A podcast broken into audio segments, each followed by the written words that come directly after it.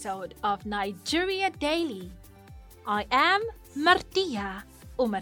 Genital infections like urinary tract infections, toilet infections, and sexually transmitted infections are gaining importance at present due to the rapid spread, high cost of treatment, and the increased risk of transmission.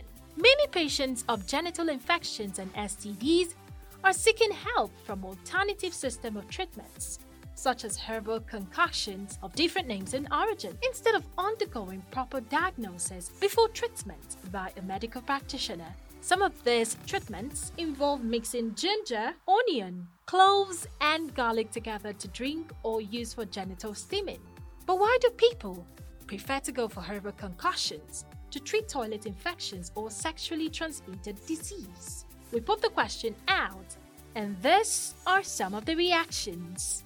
Yes, I would prefer using a herbal remedy or concoction to treat a toilet infection or sexually transmitted infection, provided it is something that was homemade. Because if it is homemade, I believe it is sufficient to serve that purpose. But usually, when you buy it from the public or in a transport, you come to discover that in as much as it's very expensive, it does not sufficiently do what it is meant to do. So the dosage given is usually not enough. Thus, if it's opting for the latter, I will not prefer it. But if it is homemade remedy, whereby I have some of my traditional elders who have the knowledge of the herbs required, then we have to prepare it. Then I think is a better option. My name is Mary. About the use of herbal medicine, me, oh, I like to use herbal medicine because it's close to me. Uh, like Oyiboma would say, uh, at disposal. Okay, so when these things are close to you, some of them are cheap. You can use them. Maybe it's temporary. Uh, disappearing or maybe it's uh, permanently gone. As far as you don't feel it again top we just say that it's gone. Well i have never used any of them for the treatment of such diseases. But if such things should occur to me honestly i would prefer the real medicine real medication that is pharmaceuticals. Because the reason is that these medications have undergone real research before they are being used. The herbal one, I think, to me, I think they always um, try and error. They will try this and it will not work. They will try this and it will not work.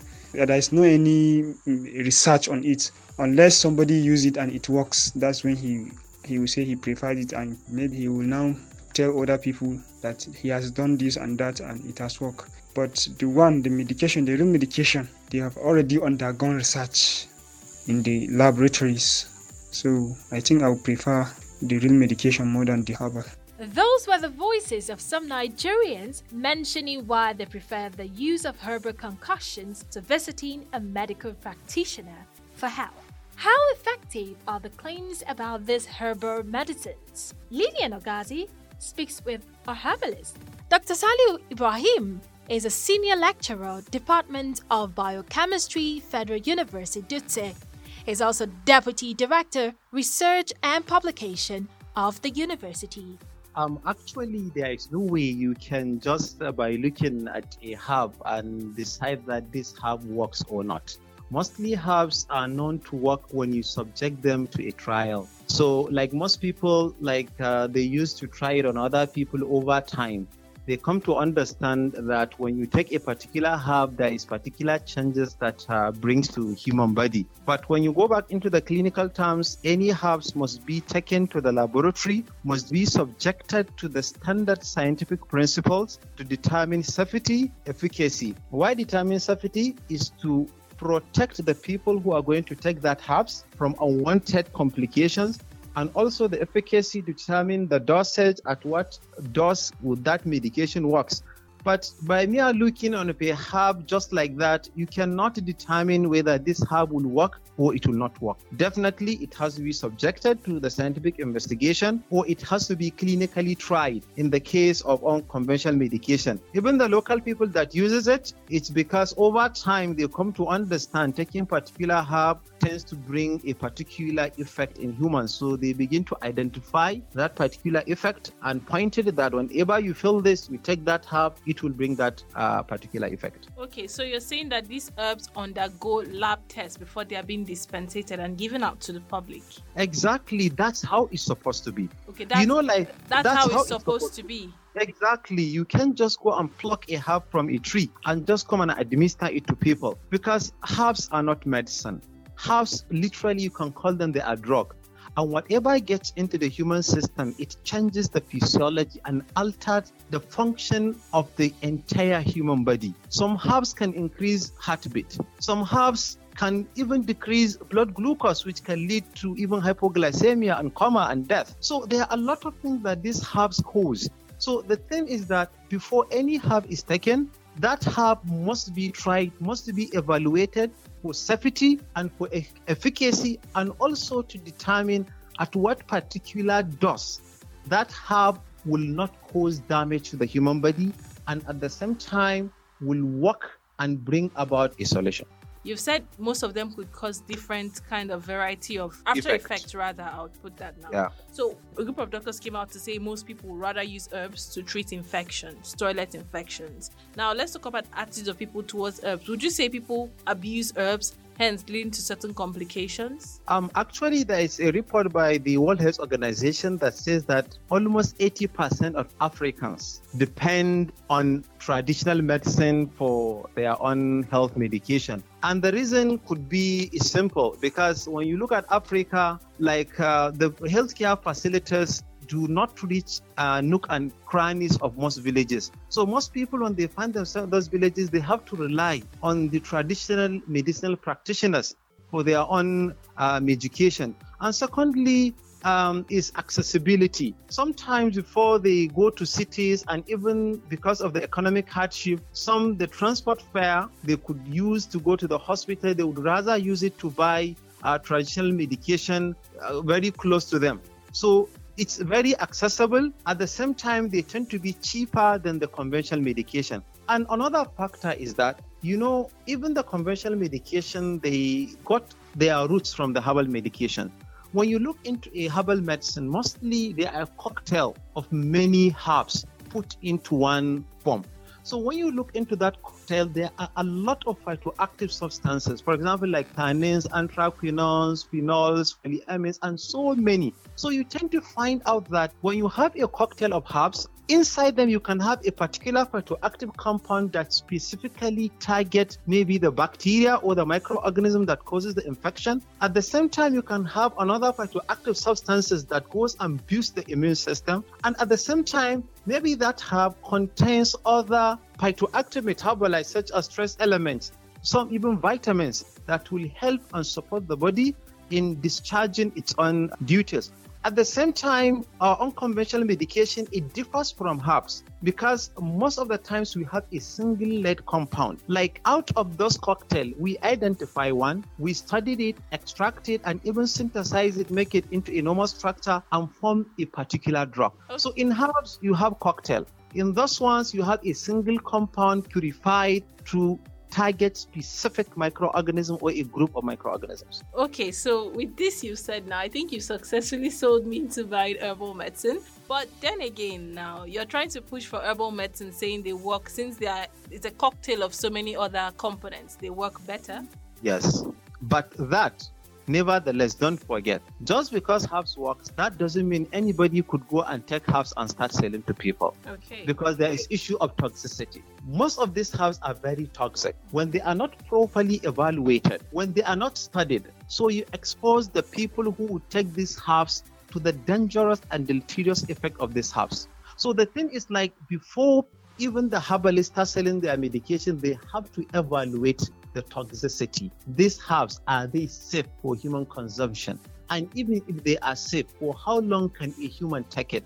And what class of people could take it? Pregnant women, women breastfeeding. What about people who have some certain types of diseases like hypertension, like blood pressure, and, and, and similar diseases? Because herbs are not meant for all types of diseases. So, in trying to cure it, they may end up exacerbating a particular diseases, will, which will put the, the patient at the danger of developing complications. So, they must be evaluated and even people that take herbs, they must ensure that they buy herbs from genuine and licensed herbalists. That was Dr. Salim Ibrahim Ismail, a Deputy Director, Research and Publication, Federal University, Dutse. We will go on a quick break. We will be back.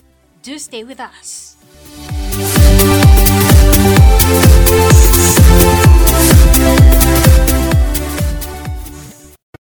It's enlightening. It's incisive. It's analytical. It's entertaining. It's educating. It's The Bearing, a podcast from Daily Trust addressing issues that have direct bearing in your life. Join us every week on www.dailytrust.com.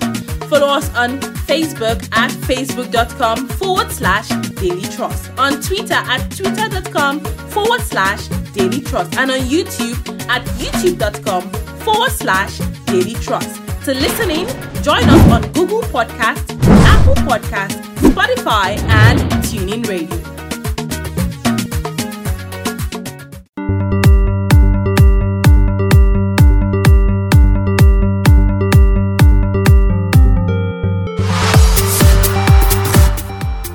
Welcome back. This is still Nigeria Daily, and in this episode, we're discussing the dangers of using herbal concoction in treating genital infections and STDs. Gynecologists have warned that the use of these concoctions was not the best form of treating infections. What are their reasons? I put this question to a gynecologist, Henry Wandu. The genital tract infection can exist in various forms. We have bacterial, fungal, we have viral infections as well as para- other parasites that can cause genital tract infection. And all these are a huge cause of serious morbidities and mortality to the woman that uh, develops any of these infections. Now, use of herbal concoction in the treatment of these infections can either delay the proper treatment or allow the onset of complications from these infections that otherwise would have been treated without any serious uh, consequences. Now, the result is that the patient, some of these people at the end of the day develop complications that they now suffer for the rest of their life. Some of them ends up with uh, problems with fertility. So it's not advisable to use herbal concoctions for so many reasons. Okay, now uh, some of these herbal medicine dealers, let's say uh, that, sell this concoction, have nav- they are NAFDAC approved. Some will tell you that they can literally cure any of these infections, and uh, some have attested that some of this treatment have worked for them. Uh, how can we correlate the two of them? Like a gynecologist asking that we shouldn't use herbal concoction, and some people it has really worked for them can we say that they are doing something uh, good there or they should be cautious about everything? Definitely there's need for serious caution. There are different pathogens that causes infection. You cannot use what you use for bacterial infections for viral infection. Neither can you use what will work for viral infections for yeast infections that is fungal infection do you understand? So telling you that you have one particular treatment that cures all different types of pathogens is almost unbelievable unbelievable in the sense that the mechanism of action and whatever that is responsible for the treatment there may not actually be the same. Some of these traditional medicine dealers or some of our traditional medicine practitioners that claim to have cure for some of these infections go ahead to use the normal treatment, go ahead to buy some drugs that have been known to cure general genital tract infections. For instance, a very good, a very common genital tract infection is Candida albicans. Candida albicans is a yeast infection that causes toilet infection you can acquire from public toilets and uh, especially in boarding facilities or crowded environments. And they know the medicines that uh, can be used for this, local topical medicines that can be used for this particular organism. So some of them go a long way. to grind these medications, you know, mix it with their herbal concoctions and apply it, which will have a very good effect in quite a large number of women. But you know, it doesn't mean that it is, it is encouraged because there are a lot of people that may have serious infections that would have been treated at early stage if it was detected early, would are delayed and then before you meet them, complications have already set in. At the end of the day, it does not pay anybody to resort into this type of uh, unclassified and unscientifically proven method of treating uh, genital tract infection. As a gynecologist, what would you advise men and women? Uh, how would you advise them to take care of themselves, um, personal hygiene, basically, to avoid yes. some of these infections? Yes, prevention, they say, is better than cure you know, very good important uh, measure or one of the most important steps in preventing genital tract infection is good personal and environmental hygiene. Good personal hygiene, of course, you know what it means. Take your bath regularly, check, change your panties.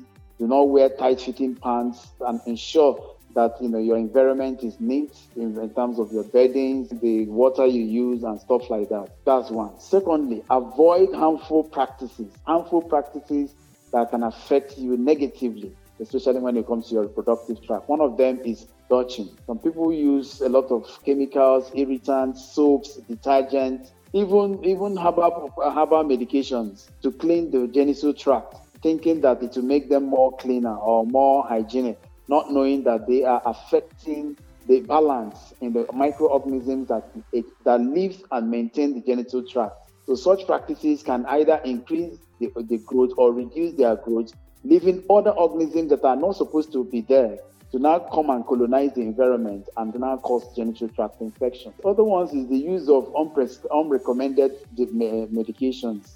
You understand, like abuse of antibiotics or, so many other drugs that can lower one's immunity and allow you know other conditions or genital tract conditions to you know develop. For those that develop signs and symptoms that suggest the genital tract infection, but you see the doctor immediately for proper evaluation and management. For instance, if you notice you're having abnormal excessive vaginal discharge, or you notice genital tract itching, or even vaginal bleeding, all these are very early warning signs of genital tract infection, but you see their doctor immediately for proper evaluation and treatment. That was Henry Owandu, a gynecologist, speaking about the dangers of the use of herbal concoctions in treating infections. Getting the right diagnosis is a key aspect of healthcare and it provides explanation for patients' health problem and informs subsequent healthcare decisions. Remember, good health is not something we can buy.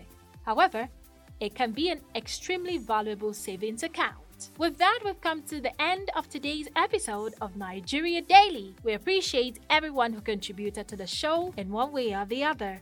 We say thank you. Nigeria Daily is a Daily Trust production and it's open for sponsorship and advert placement. You can download this and other episodes on dailytrust.com and on buzzsprout.com. You can also listen on Spotify Google Podcast, and TuneIn Radio. You can drop your comments on our social media platforms on Twitter and Instagram at Daily underscore Trust and on Facebook at Daily Trust. Thanks for your time. I am Martia Omar. Bye for now.